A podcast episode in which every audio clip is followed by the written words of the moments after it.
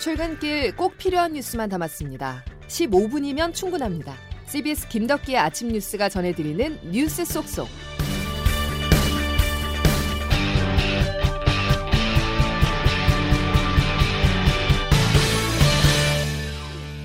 여러분 안녕하십니까? 4월 14일 김덕기 아침 뉴스입니다. 방역의 한 축을 담당하는 백신이 또 논란입니다. 아스트라제네카에 이어서 존슨앤존슨사의 얀센 백신이 혈전증을 유발할 수 있어서 미국에서 접종이 중단됐습니다. 미국은 다른 백신이 충분해 큰 문제가 없지만 우리나라는 입장이 다르죠. 향후 상황에 따라서 백신 수급 차질이 현실화할 수 있습니다. 첫 소식 장규석 기자입니다. 미국 질병통제예방센터와 식품의약국은 얀센 백신 접종 뒤에 드물지만 심각한 혈전증 사례 6건이 발생했다고 밝혔습니다. 미국에선 현재까지 680만 회분의 얀센 백신이 접종됐는데 6명에게서 혈전증이 나타났고 이들은 모두 18에서 48세 여성으로 알려졌습니다. 미국 언론에 따르면 네브라스카주의 한 여성은 합병증으로 이미 사망했고 다른 한 명도 위독한 상태. 미 보건당국은 얀센 백신에 대한 사용 중단을 권고했습니다. 얀센 백신 도입을 앞둔 유럽 의약품청도 조사에 들어갔는데 존슨앤존슨은 곧바로 유럽에서 백신 출시를 연기하겠다고 성명을 냈습니다. 보관이 쉽고 1회 접종만으로도 면역 효과가 생겨 상황을 역전시키는 이른바 게임 체인저라는 찬사를 받은 얀센 백신. 우리나라는 얀센 백신 600만 명분을 들여올 계획입니다. 지난 7일 품목 허가도 내렸지만 이번 미국의 사용 중단 권고 조치로 백신 수급 차질은 불가피하게 됐습니다. 아스트라제네카 백신을 30세 미만에게는 접종하지 않기로 하면서 한 번 틀어졌던 11월 집단 면역 형성 계획은 이번 얀센 백신 안전성 문제가 불거지면서 또다시 틀어지게 됐습니다. CBS 뉴스 장규석입니다. 오늘 코로나19 신규 확진자가 다시 700명대를 기록할 전망입니다. 정부는 4차 유행에 문턱에 와 있는 위험한 상황이라고 진단했는데요. 특히 지난달 개학 이후 학교나 학원을 중심으로 학생 감염이 급증하고 있습니다. 김현지 기자의 보도입니다. 어제 오후 9시까지 코로나19 신규 확진자는 683명으로 집계됐습니다. 전날 같은 시간 464명보다 219명 많습니다. 이런 추세를 볼 때 오늘 0시 기준으로 발표될 신규 확진자 수는 700명대 중후반, 많으면 800명 안팎에 달할 것으로 예상됩니다. 700명대 확진자는 지난 8일 이후 엿새 만입니다. 정부는 이번 주가 4차 유행이 본격화할지 여부를 가르는 중요한 시기이고 4차 유행의 규모는 지난 3차 때보다 훨씬 클 수 있다며 우려를 나타냈습니다. 권덕철 재난안전대책본부 1차장입니다. 4차 유행의 문턱에 와 있는 위기 상황입니다. 지난 3차 때보다 그 규모가 훨씬 클 수 있다는 경고가 있습니다. 특히 전국 곳곳의 다중이용 시설발 집단 감염에 더해 지난달 개학과 함께 학교나 학원에서 학생들이 감염되는 사례가 급증하는 추세입니다. 개학 이후 학생과 교직원 확진자 수는 1,900여 명에 달합니다. 방역 당국은 진단 검사 역량을 최대한 활용해 검사 대상을 확대하고 지역에 따라 선제 검사 대상도 주기적으로 늘리겠다고 거듭 밝혔습니다. CBS 뉴스 김현지입니다. 오세훈 서울시장은 어제 문재인 대통령이 주재한 국무회의에 처음으로 참석해 간이 진단 키트 도입을 재차 건의했습니다. 오 시장은 간이 진단 키트를 즉시 활용한다면 대면 수업 정상화나 생계형 서비스업 영업 기본권을 더 보장할 수 있을 것이라고 주장했습니다. 하지만 중앙방역대책본부는 자가 검사 키트의 정확도가 낮기 때문에 바람직하지 않다고 오 시장의 주장을 거부했습니다. 다음 소식입니다.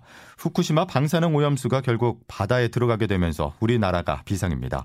일본 정부는 오염수를 희석시키겠다고 하지만 방사성 물질이 완전히 제거되지 않은 상태에서 배출이 되면 우리나라 해역 전역이 오염될 텐데요.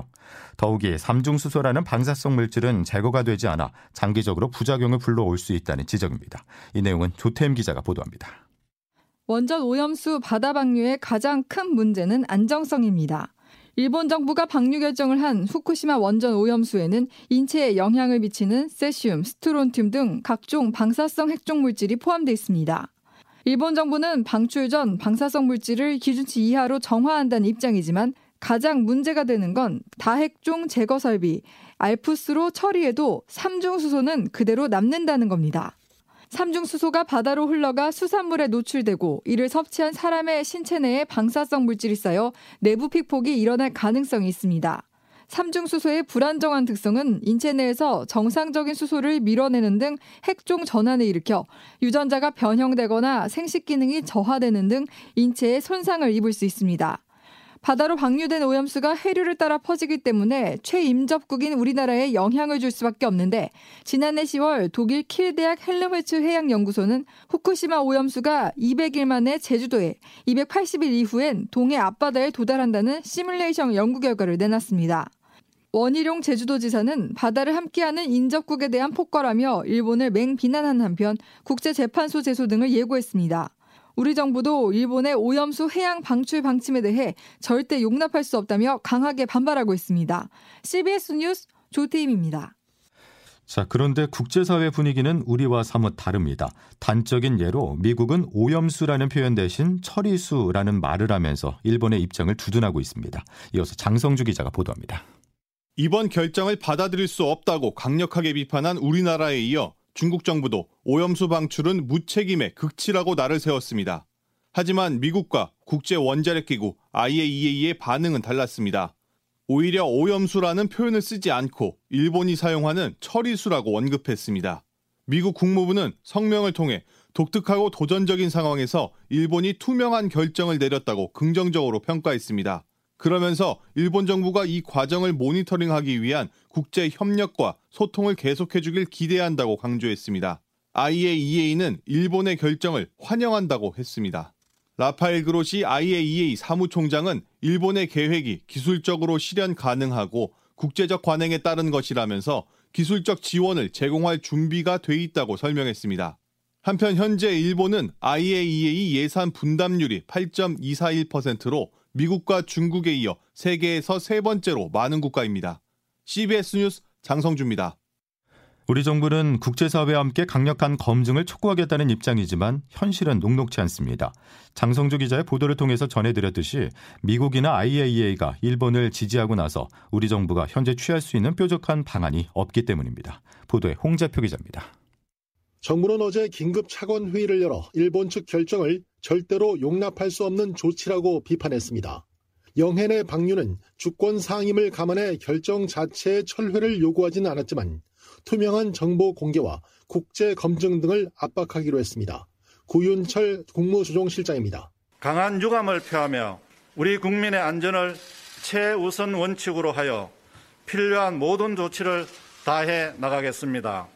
정부가 이번 사안을 특히 심각하게 보는 이유는 최인접국인 우리와 충분한 협의가 없었기 때문입니다. 심지어 아직까지도 구체적인 방류 방식과 소요 기간 등 최소한의 필수 정보조차 알려주지 않은 상태입니다. 이처럼 일본의 일방적 결정으로 한일 관계에는 더 짙은 먹구름이 드리워졌습니다. 하지만 미국이 일본을 살상 지지하고 나섬에 따라 국제 연대를 통한 문제 해결은 현실적으로 어렵습니다. 중국이 반발하고 세계 여론의 비판도 이어지고 있지만 그렇다고 미국, 일본과 대립 구도를 만들 수는 없는 노릇입니다. 방류에도 별 문제가 없다면 다행이지만 만약 우려가 현실이 된다면 일본은 감당하기 힘든 비판에 직면하게 됩니다. CBS 뉴스 홍재표입니다. 정치권 소식입니다. 더불어민주당이 이번 주 차기 원내대표를 선출한 뒤에 부동산 민심 수습에 총력을 기울일 것으로 보입니다. 4.7 재보선 참패 원인으로 꼽히는 부동산 민심을 잡기 위해서입니다. 박지원 기자가 보도합니다. 서울 부산시장 선거 참패 책임을 지고 지도부가 총사퇴한 민주당은 모레 차기 원내대표가 선출되면 부동산 민심 다독이기에 적극 나설 것으로 전망됩니다. 당장 원내대표 선거에 출마한 후보자들 입에서도 확인됐습니다. 윤호중, 박완주 의원입니다. 부동산 정책에 대해서도 긴급 점검을 통해 대책을 마련해 나가겠습니다. 부동산 특위를 적극 지원해서 정책 보완을 하겠습니다. 민주당 원내대표 후보들도 문재인 정부 들어 급등한 부동산 가격과 신규 주택 구입을 가로막는 대출 규제, 1주택 장기 실수요자들의 보유세 부담 등이 부동산 민심을 악화시키는 원인이 됐다고 본 겁니다. 당내 중진 의원 역시 CBS와의 통화에서 원내대표 선거가 끝나자마자 공급 물량 확대와 투기 억제라는 기본 골격은 유지하면서 실수요자를 보호하는 방향으로 정책 전반을 수정해야 한다고 말했습니다. 당과 청와대는 실수요자와 청년, 신혼부부 등 생애 첫 주택 구입자들에 대한 부담 완화 방안을 적극 검토 중입니다. 민주당 정책위원회에서는 1주택자 재산세와 종합부동산세 경감 방안, 대출 규제 완화 방안을 적극 검토한 뒤 차기 지도부가 출범하면 본격적인 정책 수정에 나설 것으로 전해졌습니다. CBS 뉴스 박지원입니다. 서울 압구정 2구역이 강남구청으로부터 재건축 조합 설립 인가 통보를 받았습니다. 지난 2월 압구정 4구역과 5구역에 이어서 이번엔 2구역까지 조합 설립에 성공을 하며 압구정 지역의 재건축의 속도를 높이고 있습니다. 여기에 오세훈 서울시장 당선으로 규제 완화 기대감까지 커지면서 압구정 현대 7차 전용 면적 245제곱미터가 6개월 만에 13억 원이 뛴 80억 원에 거래되는 등 재건축 시장이 다시 들썩이고 있습니다. 관련해서 오세훈 시장은 부동산 시장 과열 지역을 토지 거래 허가 구역으로 지정하는 등 집값 상승 방지 대책을 검토 중이라고 밝혔습니다. 동이 트기 전부터 굵은 땀방울을 흘리는 이들이 있습니다. 바로 태극 전사들인데요. 코로나19 팬데믹의 여파로 1년 연기된 도쿄올림픽이 오늘로 딱 100일 남았습니다. 나라 안팎의 어수선한 상황이지만 선수들은 메달에 대한 간절함을 담아서 오늘도 뛰고 또 뛰고 있습니다. 김동욱 기자입니다.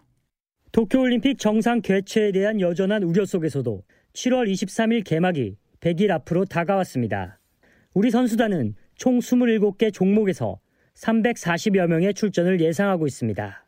현재까지 21개 종목, 177명의 출전이 확정된 상황입니다. 목표는 금메달 7개, 그리고 5회 연속 종합 10위권 진입입니다. 신치용 선수 촌장입니다.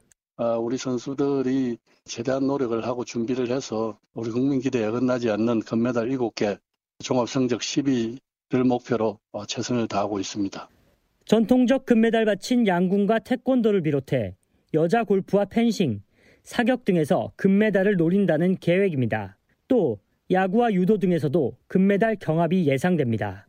한편 대한체육회는 오늘 충북 진천 선수촌에서 미디어 데이를 열고 선수 훈련과 대회 준비 상황을 공개합니다.